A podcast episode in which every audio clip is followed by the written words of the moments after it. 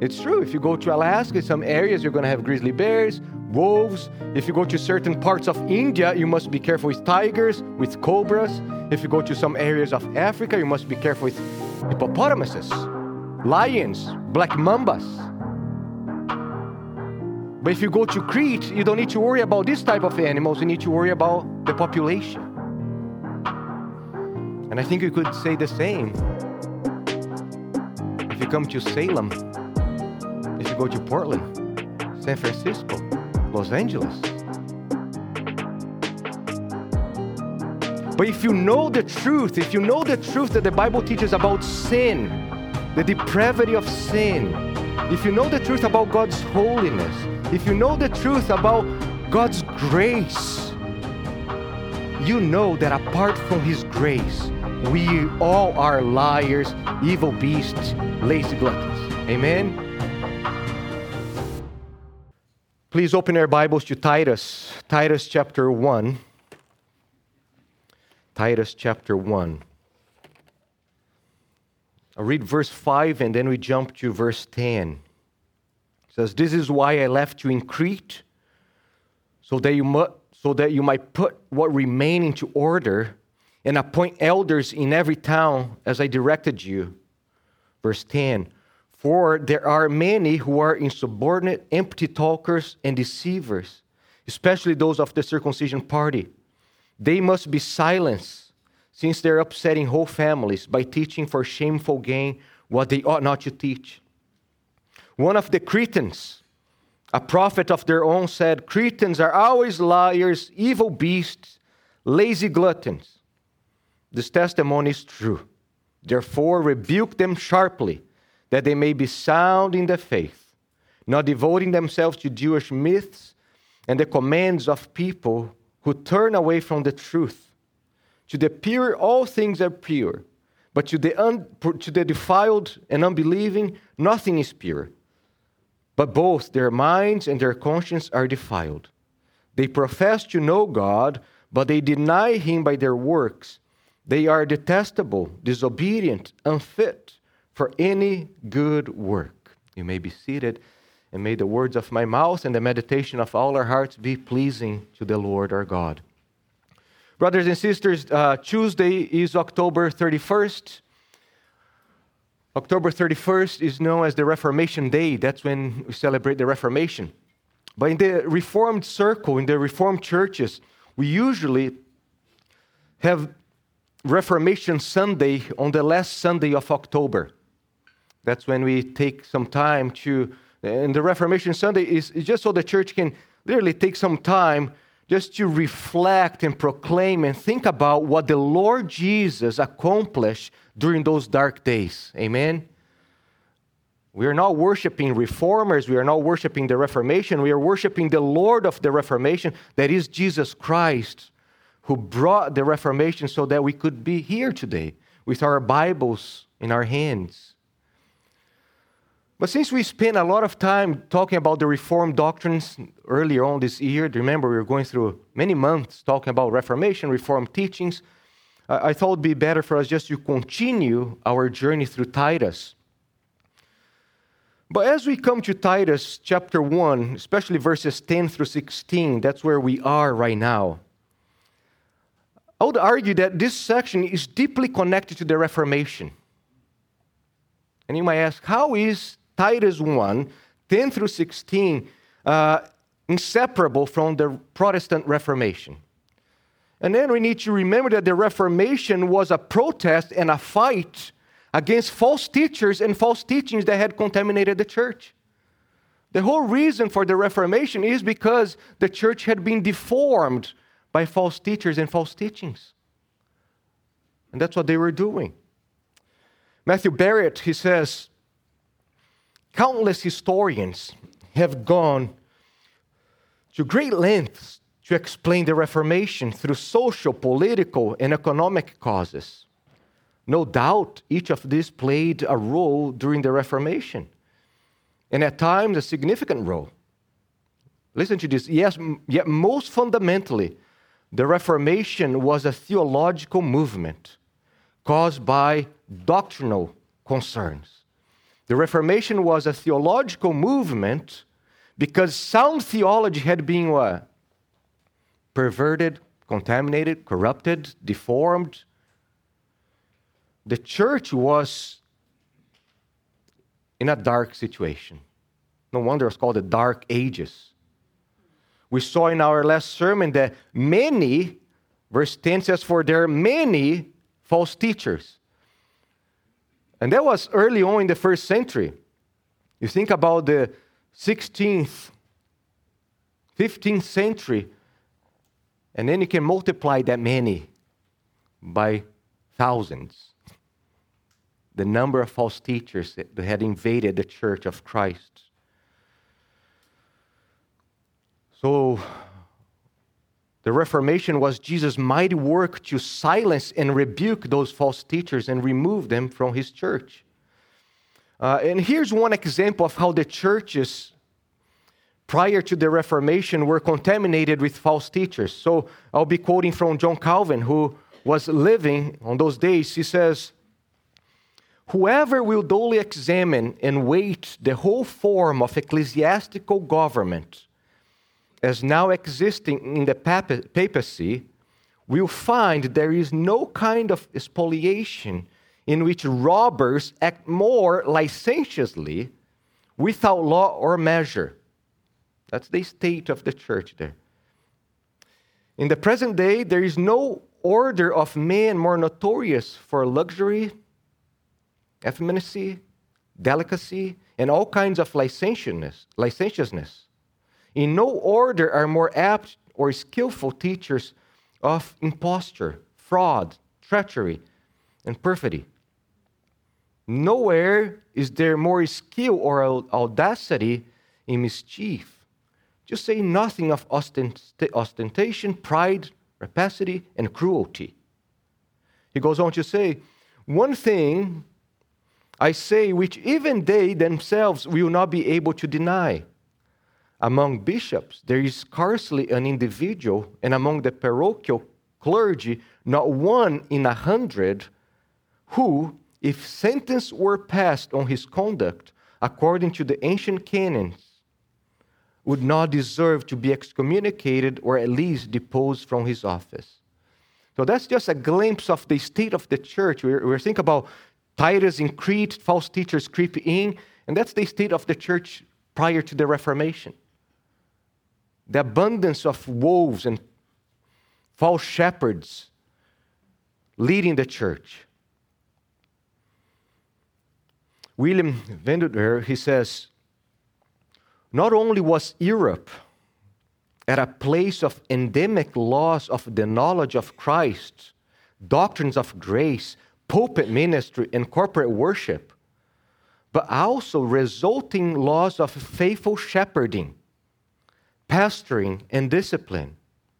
He says, in some ways, the long, slow decline, which had taken place over centuries, was hidden.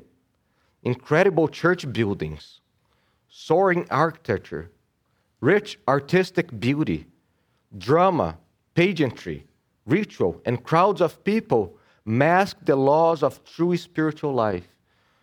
I don't know, but sounds a lot like what we see today. He goes on to say, people could not see the loss of a true care of souls, the lack of pastoral care. At the same time, the veneer of medieval Christendom was thin. Bishops and priests' sexual immorality was rampant. Even the worst cases, even the worst cases merely led to a temporary suspension, followed by a quick reshuffling to a new church location Added to this were bribery, greed, gluttony, misuse of church funds, and manipulation of church offices for power and cash. All that we are looking at, that's the completely opposite of the qualifications for elders, and all that's completely in agreement with the character of false teachers. That was the leadership of the church. So we think about the Reformation, and we often think we are singing about the solas here sola gratia, sola fide, faith alone, grace alone, for God's glory alone, in Christ alone. All these solas, all these mottos were a weapon against false teachings. So you think about as they are declaring this Christ alone. Why? Because they're fighting the false teaching that it's not just Christ, it's Christ plus Mary, Christ plus the saints. So you, you got to understand the Reformation was this revolt and this reform against the false teachers and false teachings that had contaminated the church. Or you think about the five points of the doctrines of grace total depravity, unconditional election, limited atonement. All these points, they were actually fighting against or they were trying to silence the false teachings that had permeated the church. And sometimes we forget that the majority of the reformers, they were actually pastors. Pastors at heart and pastors at calling. So, one angle, as we are thinking about the Reformation this week, and one angle that we can look at the Reformation is that the Reformation is a protest of pastors against false teachers and their false teachings that had contaminated the flock of Christ. Sometimes we don't think about the Reformation from this angle, but it's a beautiful angle, especially as we are walking through Titus here, to see the Reformation as a protest of pastors saying, We're done. It's time, it's time to silence them and rebuke them and remove them from the church. We often think about the reformers Martin Luther, John Calvin, Tyndale, Zwingli, Bullinger. Then we think about the Puritans following the reformers. We often think about them as scholars, theologians, professors. But we forget that they were primarily pastors, they're shepherds. Reformation was as much about shepherds and sheep as it was about theology and theologians. So it's important for us to remember that, especially as we are walking through this beautiful portion of the scriptures, talking about pastors and false teachers in the church, to remember that. That the Reformation, the reformers, they were pastors trying to protect the church and purify the church. To quote William again, he says, because sometimes we think about just John Calvin or about just Martin Luther, and you forget they were surrounded by other pastors with them. So he says the work of those who labored uh, alongside Calvin was essential to the reformation of the church in Geneva. Collectively, the reforming ministers of Geneva, they were known as the company of pastors. It's a company of pastors, these reformers. Together, they work towards ref- Reformation in the specific area of the recovery of shepherding and pastoral care for the flock and trust to them. We don't think very often about the Reformation in this light, right? As the pastoral care, shepherding the church. We often think about Martin Luther, and we have that picture of him standing in the diet of worms and boldly standing for the truth of God. Remember what happens right after the diet of worms. He's caught.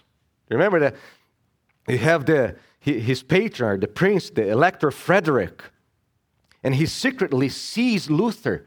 Remember, Luther, as he's leaving, he doesn't know, but that's his, it's one who is for him, who seizes him, captures him before the enemies would capture Luther. And he takes Luther to Wartburg in a castle. There was a castle in Wartburg, and he takes Luther there, and Luther is there in that castle, directing the Reformation, writing and translating the Bible into German from that castle. But sometimes we forget that this man was a pastor. And as he is in this castle, ways from Wittenberg, where he shepherded and where he lived, he heard that some false prophets, the prophets from Zwak, or Zwickau, however you want to call that, some false prophets from Zwickau came to Winterberg and they were deceiving the people. These prophets, led by Nicholas Storch, they claimed that they had divine visions, dreams, and visits from the angel Gabriel, and that these revelations were above the scripture. So here's Luther trying to translate the Bible into German because he knows that it's the Bible alone. And now you have these false prophets teaching the church that it's the Bible plus visions, it's the Bible plus the dreams of these men.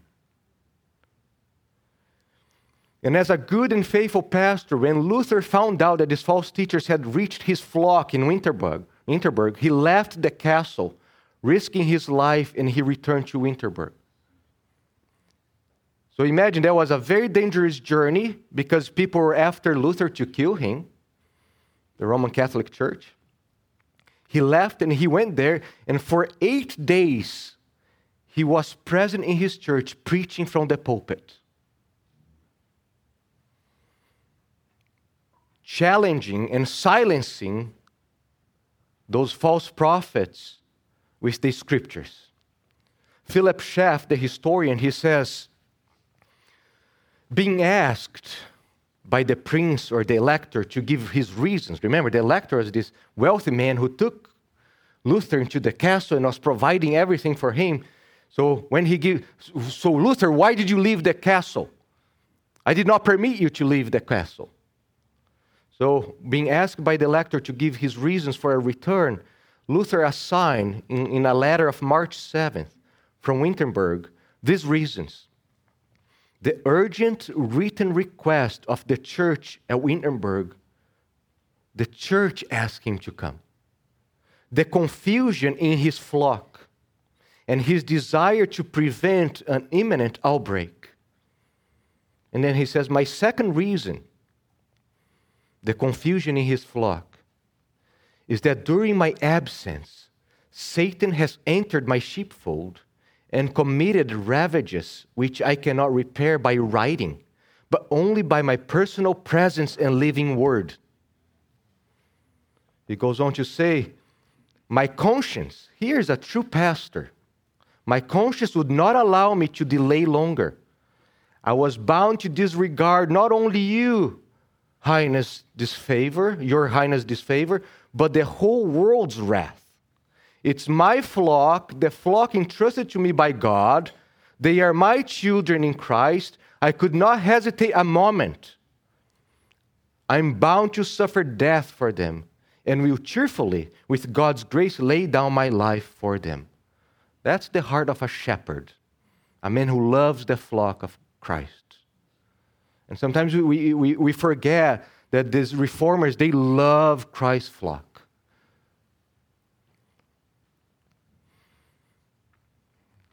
It's interesting. On day sixth, Luther was, Luther was there for eight days preaching. On day sixth, one man from the congregation wrote, Dr. Schurf, and he wrote to the prince, the elector, and he said, Oh, what a joy has Dr. Martin's return spread among us. His words, through divine mercy, are bringing back every day misguided people into the way of the truth. It's as clear as the sun that the Spirit of God is in him and that he returned to Winterberg by his special providence. What a beautiful picture. What a beautiful picture of faithful pastors. And oftentimes we forget that these men, they love, they love the church. They were pastors at heart. Ordinary men, they're ordinary men who love Christ and love the church, and they're willing to die to protect God's flock from false shepherds. They were following the commands of Titus 1 10 through 16 to protect the flock of God. And you remember that one of the slogans of the Reformation was Semper Reformanda. Semper Reformanda. What does it mean? We, we, we always translate always reforming. A better translation is always being reformed. We are always being reformed by the word. And the reason why is there will always be false teachers and false teachings trying to creep in. And we need to return to the word of God. So, with that in mind, and the time is flying this morning, let's go to the outline. And here is the outline. We're just going to look at verses. We're going to look at part two. We saw last Sunday, part one, the rod to silence the false shepherds. And today we're going to come to the rod to rebuke the false shepherds. And remember that the rod is the word of God, sound doctrine. So last Lord's Day, we saw that Paul left the city, the island of Crete, and he left Titus there to put things in order. The church was kind of messy. And one of the ways to set the church in order is to have godly, biblical, qualified leadership. Why? Verse 10 tells us, for because there are many false teachers already in the church. And that's how nasty Satan is. The church has not even been well ordered, they're not even shepherds, and Satan is already bringing false shepherds to attack the church. And then Paul tells us who they are. In light of who they are, they are insubordinate, empty talkers, deceivers of the circumcision party. So, in light of who they are and what they do, that's verse 11, what they do is they are destroying families, teaching for shameful gain. Because of that, they must be silenced. It's not an option. God commands church leaders to silence, remember, to gag, to muzzle the false teachers. And for some Christians, that could be a harsh language that can be hard. Oh my goodness, to silence them, to rebuke them brothers and sisters, when you understand the, the voices of the false shepherds are misguiding people, are deceiving people, and those words are hindering people to see and hear Jesus Christ, you see, that's very gracious of God to command us to rebuke and silence them. And the false teachers and those following the false teachings cannot be ignored. That would be easy if we could just ignore. Let's just ignore, but they cannot be ignored. We are commanded that we must silence and rebuke them. So let's move to verses 12 through 14 this morning. And Paul opens verse 12 by saying, One of the Cretans, a prophet of their own, said Cretans are always liars, evil beasts, lazy gluttons. And Paul now, it's fascinating what he's doing here. He's actually quoting from a, a, a, Greek philosopher, a Cretan philosopher from the sixth century before Christ, Epimenides. And he's quoting this, pro, this philosopher, and they were called prophets. When Paul says one of the Cretans, a prophet of their own, he's not referring as the prophet of the Old Testament. He's referring to the titles that they carry in those days. So, for example, Aristotle, Plato, they're all called prophets. So that was just a title of honor that they carry, and Paul is simply using that title and also being sarcastic, saying that this pagan prophet actually is more accurate than these false prophets in the church. And he says, that's Epimenides as he's summarizing the character of the Cretans. The first thing that he says is that they're liars, always liars. And that was, Cretans were well known in the ancient world for being liars. Uh, and the primary lie that they were well known for was about Zeus, the Greek god Zeus. Remember that they lied, they would lie to others saying that Zeus was born and died in Crete, and that they actually had a graveside for Zeus. And all the other Greeks would say, You are a heretic because Zeus does not die. Zeus was not born in Crete and did not die in Crete. So the Cretans were well known, and that's going to be important, we're going to see later, for false theology, even among the Greeks. We start seeing how false theology, a bad and poor and false understanding of God, leads to lies. They were known for heresy among the Greeks. Not only that, but he calls them evil beasts. Look at that. Cretans are always liars, evil beasts. If you have the NIV with you, it says evil brutes. And when the Bible compares people to beasts and animals, is always to show that they no longer reflect the image of God. and they're actually reflecting the image of the beast. Who is the beast par excellence in the scriptures? Satan. So that's when the Bible tells, for example, Nebuchadnezzar, the king, he's behaving like a, an animal, meaning he lost his senses of being made in the image of God. Uh, for example, in Jude, and that's a famous mark of false teachers.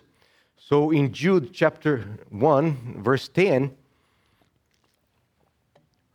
Jude says the following about false teachers. But these people blaspheme all that they do not understand, and they are destroyed by all that they like unreasoning animals. Understand instinctively. They're just like wild beasts. And Crete in the ancient world was known for not having wild beasts. So if you have the ancient biologists, they would be writing about Crete and they would say, oh, Crete is not known for animals, for beasts in the island. And here's the, the point is that Crete does not need to have wild beasts like bears and lions. Why? Because they have the people. It's enough. The people in the island, on the island of Crete, behave like wild animals. So, for example, if you go to Alaska, you got to be careful in certain areas because you're to have wolves, grizzly bears, right? Amen? It's true. If you go to Alaska, some areas you're to have grizzly bears, wolves. If you go to certain parts of India, you must be careful with tigers, with cobras. If you go to some areas of Africa, you must be careful with hippopotamuses, lions, black mambas. But if you go to Crete, you don't need to worry about this type of animals, you need to worry about the population. And I think you could say the same if you come to Salem if you go to Portland, San Francisco, Los Angeles, you don't need to worry about living creatures like lions and bears. Why? Because the population behave like wild beasts. Just like Nebuchadnezzar. They're the epitome of fallen humanity, whose self centeredness, pride, arrogance, men centered theology lead them to live in the pasture just like a wild animal. Not only that, they are also called lazy gluttons. Lazy gluttons. That's the last description we have here. And the word gasteris, from where you have gastro, that's related to your stomach, your belly, inside, uh, also often used in the scriptures for false teachers. So, for example, Paul will tell the Philippians, he tells the Philippians about false teachers, and he says, Their end is destruction, their God is what? Their belly. And they glory in their shame with mindset on earthly things. Similar in Romans 16, Paul says, I appeal to you, brothers, to watch out for those who cause divisions and create obstacles contrary to the doctrine that you have been taught. Avoid them, for such persons do not serve our Lord Christ, but they serve their own what? bellies, appetites. And by smooth talk and flattery, they deceive the hearts of the naive. And I think that would be a clear picture of so many today physically and spiritually, lazy gluttons. They worship and serve only their own sinful desires. They're only concerned about their own bellies. That's what they're concerned about. People preoccupied not with the glory and the beauty of Christ, but with themselves, their stomachs, right? That's how you see how people behave when they're hungry, just myself. And here's the shocking thing Paul says this testimony is true.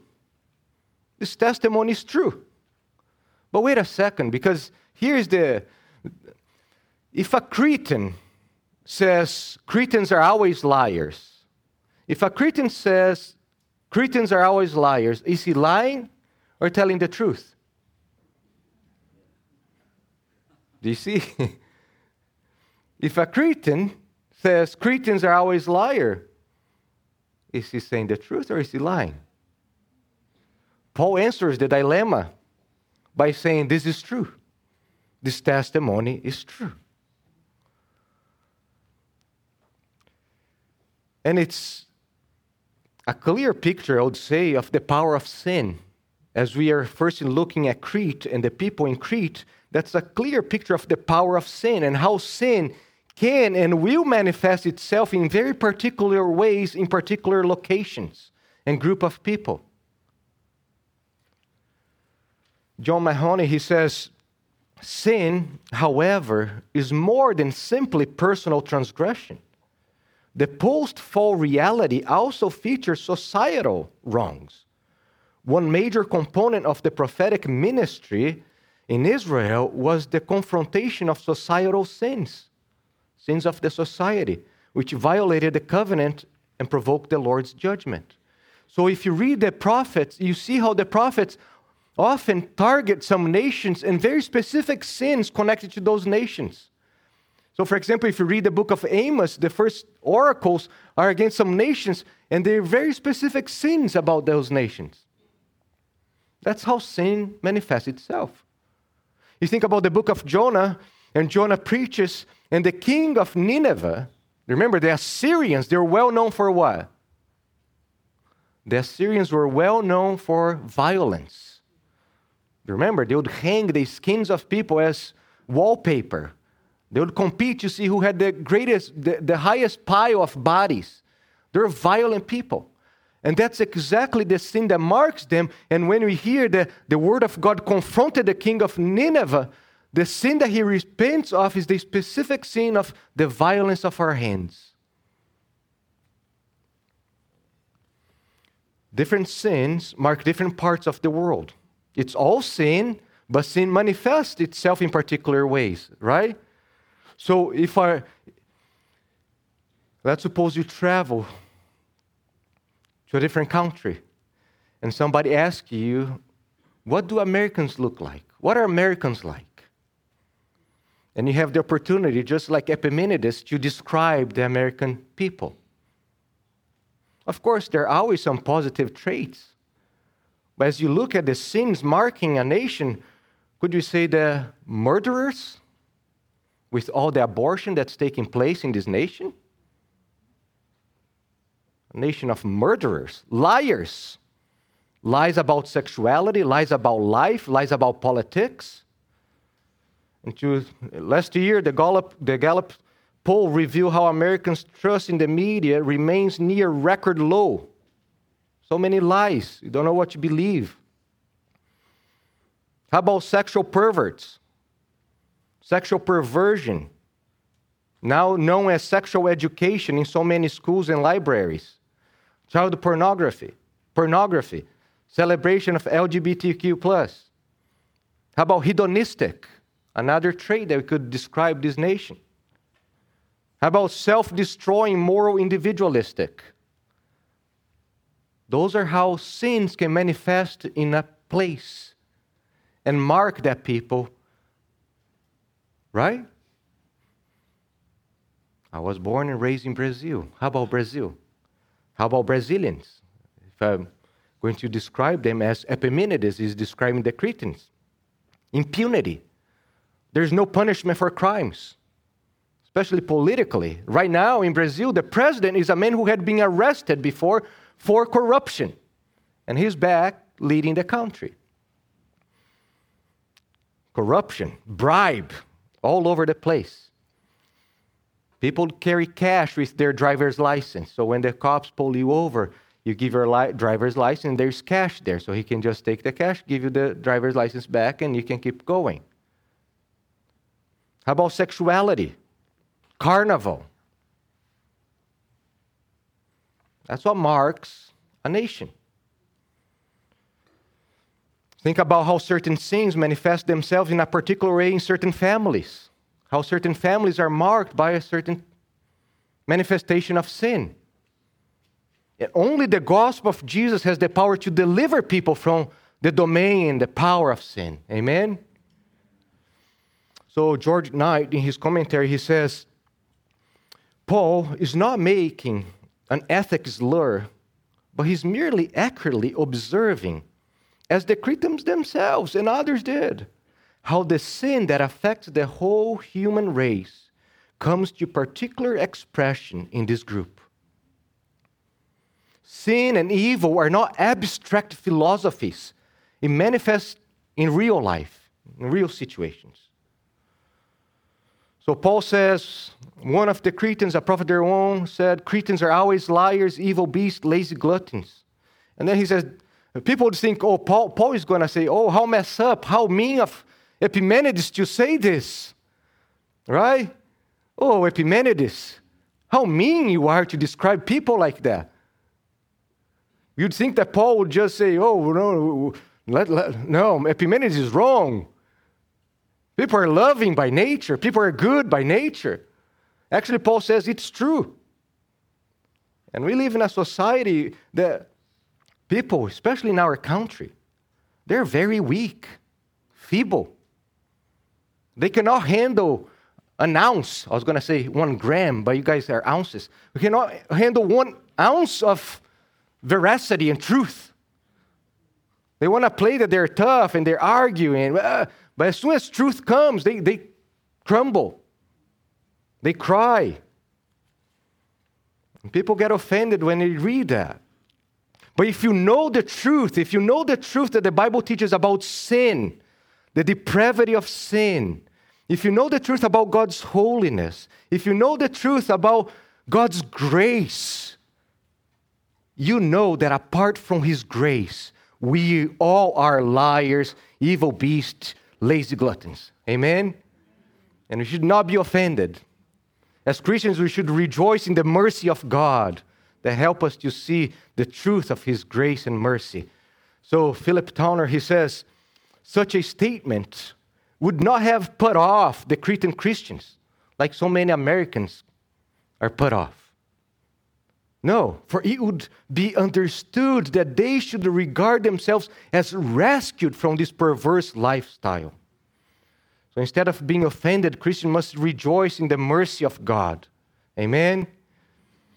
And then Paul says, verse 13, this testimony is true. And now here he drops the bombshell.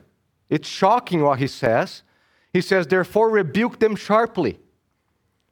Wait a second, is Paul telling the, the, the, Christians, the churches, to rebuke the people outside the church? No, he's actually saying that they are inside the church. That's how heartbreaking it is that these false teachers, they actually embody all the evil of the Cretan culture. That's why he says, rebuke them sharply, because they are inside the churches. Paul is applying the description of the Cretans to the false teachers and all those who are following the false teachers. And here is the, the, the, the interesting thing that Paul is doing here, and sometimes we, we have a hard time catching it. But remember that the Cretans were well known as liars because they lied about God. They were known for their heresies about Zeus. And Paul is applying that to the false teachers because they are liars, because they have this false understanding and this false teaching about the true God.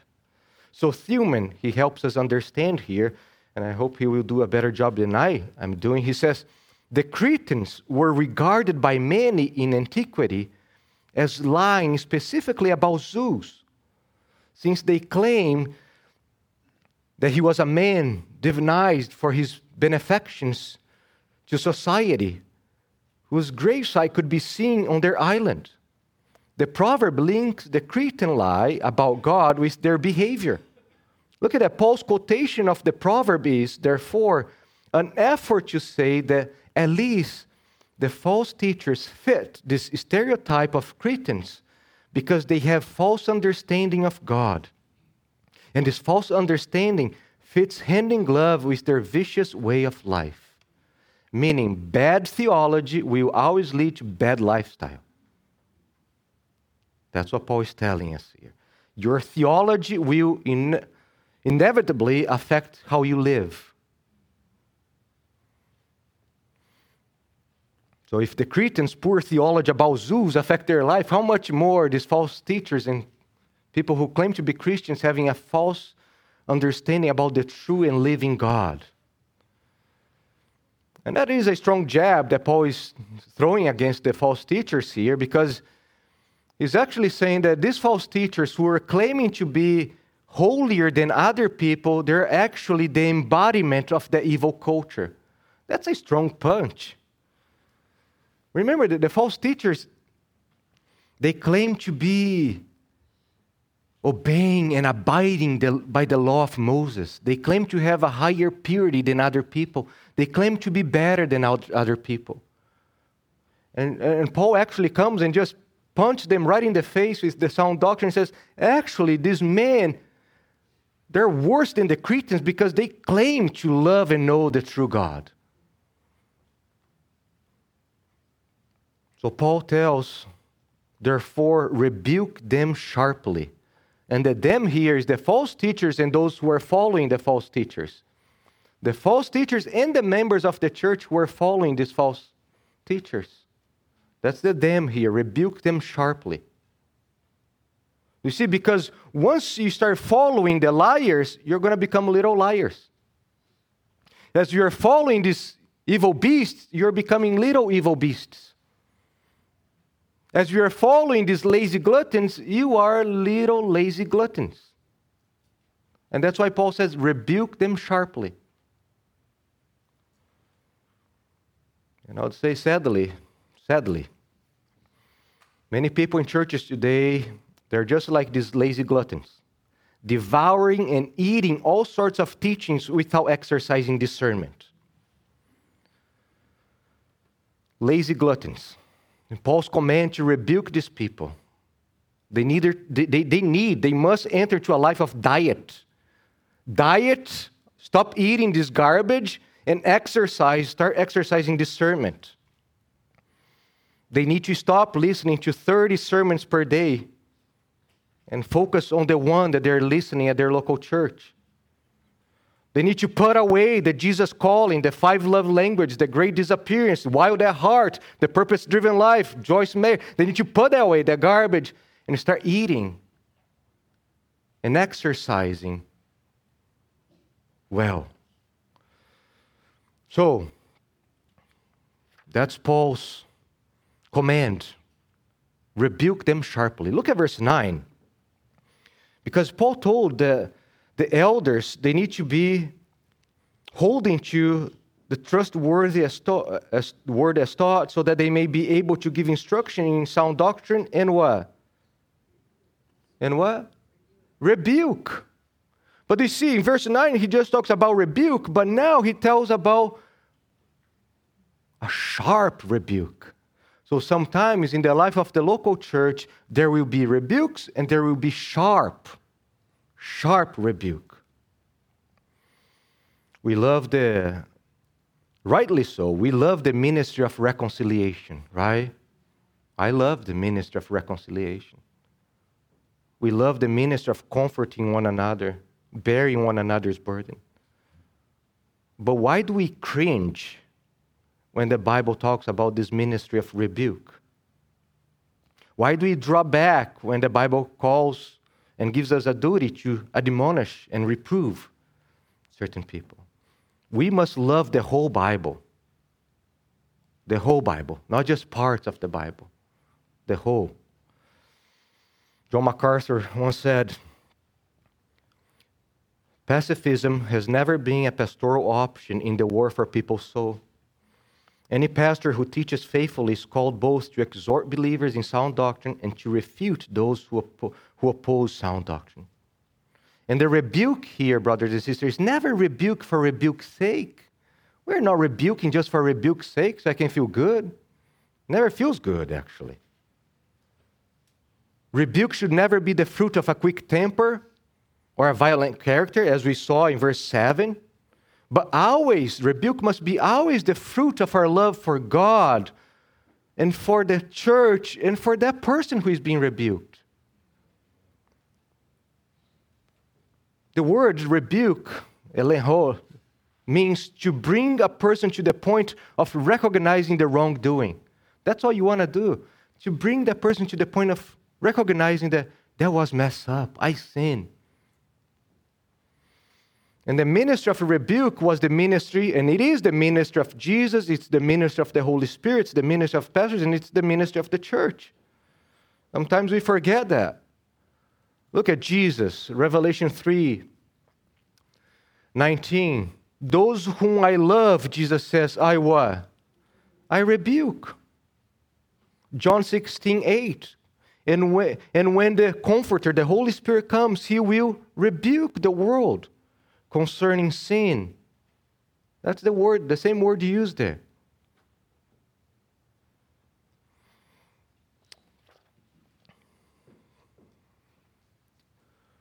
The word for sharp, uh, rebuke them sharply. The, the, the, Greek word there used was first used for cutting something. And it has to be sharp. You want to cut something well. Just like you're, you're going to perform a surgery, and you got to have that blade sharp.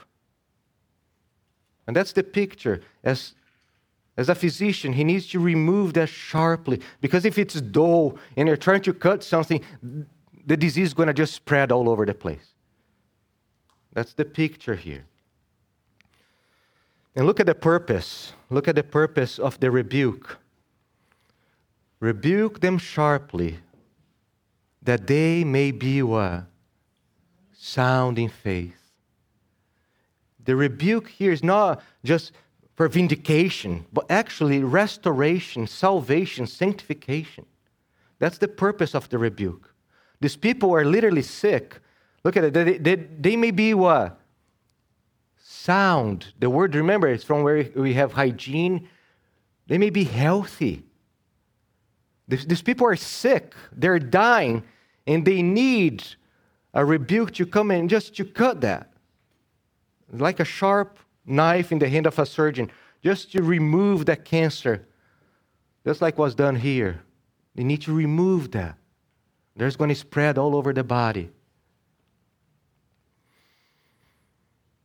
Rebuke them sharply, that they may be sound in the faith. Sound in the faith is not just sound in faith, but sound in the faith that they will embrace the sound teaching of the gospel and consequently, that will affect their life of faith. So, we come towards the end of these verses. I will pick it up next Lord's Day in verse 14. But as we bring to a conclusion here, brothers and sisters, it's only when these false teachers and these false teachings are silenced, rebuked, that the sound and the health teaching can go forth and bring life to people. That's why it's a very loving thing of the Lord Jesus to command us to silence them and rebuke them. Otherwise, the sweet voice of Jesus will be muffled. They will not be able to hear the voice of Christ. And they need to hear sound doctrine. Remember, sound theology, healthy theology so people can have a, a healthy understanding of God, a sound understanding of who God is, and that will lead to a sound understanding of who man is. You see, the problem in the churches today is that people have a very unhealthy doctrine of God. And suddenly, men are better, man is better, man is higher, man is greater than God. And the whole church is about men. We need sound theology so we can have a glimpse of who we are and who He is. So I'll finish quoting John Calvin. He says in his institutes, he says, it's evident that man never attains a true self knowledge until he has previously contemplated the face of God and come down after such contemplation to look into himself so long as we do not look beyond the earth, we are quite pleased with our own righteousness. I'm, I'm pretty good, right? You're comparing yourself with other people. Wisdom and virtue. We address ourselves in the most flattering terms and seem only less than demigods. That's what happens when people are not looking to the true God, when they have no sound theology about who God is. They start having a high view of themselves. Calvin says, on the other hand, when people behold God, he says, but should we once begin to raise our thoughts to God and reflect what kind of being He is and how absolute the perfection of that righteousness and wisdom and virtue to which, as a standard, we are bound to be conform, what formerly delighted us by its, by its false show of righteousness will become polluted with the greatest iniquity. Isn't that true? When you have the sound teaching of who God is, who Christ is, who the Holy Spirit is, we see that we are just filthy before the Holy God. And apart from Christ, we are nothing but wrath deserving sinners. That's why they must be rebuked. That's why they must be silenced. So they may have a glimpse, because sound doctrine will help people to see Christ. They will help to see themselves as lost and Christ as the great Savior who has great mercy. And the church cannot be like Crete. The church is a different society. The church here in Salem cannot look like the Salem culture and society. By no means. We are a different society. We are people who have been rescued by His mercy and by His grace. We are people indwelt with the Holy Spirit. And that's why they must be silenced, they must be rebuked, so that the sound teaching will go forth and people will behold Christ and love Jesus and treasure Jesus. And that's the only way to have a healthy lifestyle. Amen? So it's God's mercy when He tells us to rebuke and silence them. Father, we, we thank you for this time that we sit under your, your teaching. Thank you for your word, the word above all earthly powers. Your word is indeed a lamp into our feet. Your word is honey in our lips. Your word is the greatest treasure that we can have here on earth, Lord. Because your word reveals who you are, reveals who we are. So thank you. And I pray, Lord, that despite all my weaknesses, all my limitations, I pray that the preaching of your word, by the power of your Holy Spirit, would produce fruit in our lives, Lord. Help us to be mindful that apart from your grace, we all are liars, evil beasts, lazy gluttons, Lord. But we humble ourselves and we thank you for your great mercy upon us that changes us it makes us people who love the truth. Instead of evil beasts, you make us holy children, holy servants. Instead of lazy gluttons, you make us faithful slaves, longing to serve you. It's all by your grace, it's all by your mercy. And Lord, for those here who do not know you, I pray that today would be the day of salvation, that they would run to Jesus that they would run to Christ, and that all the false teachings, all the unhealthy doctrine that have been taught would fall, fall to the ground, and they would see the beauty of Jesus Christ and embrace Him by faith and be embraced by Him. In Jesus' name, amen.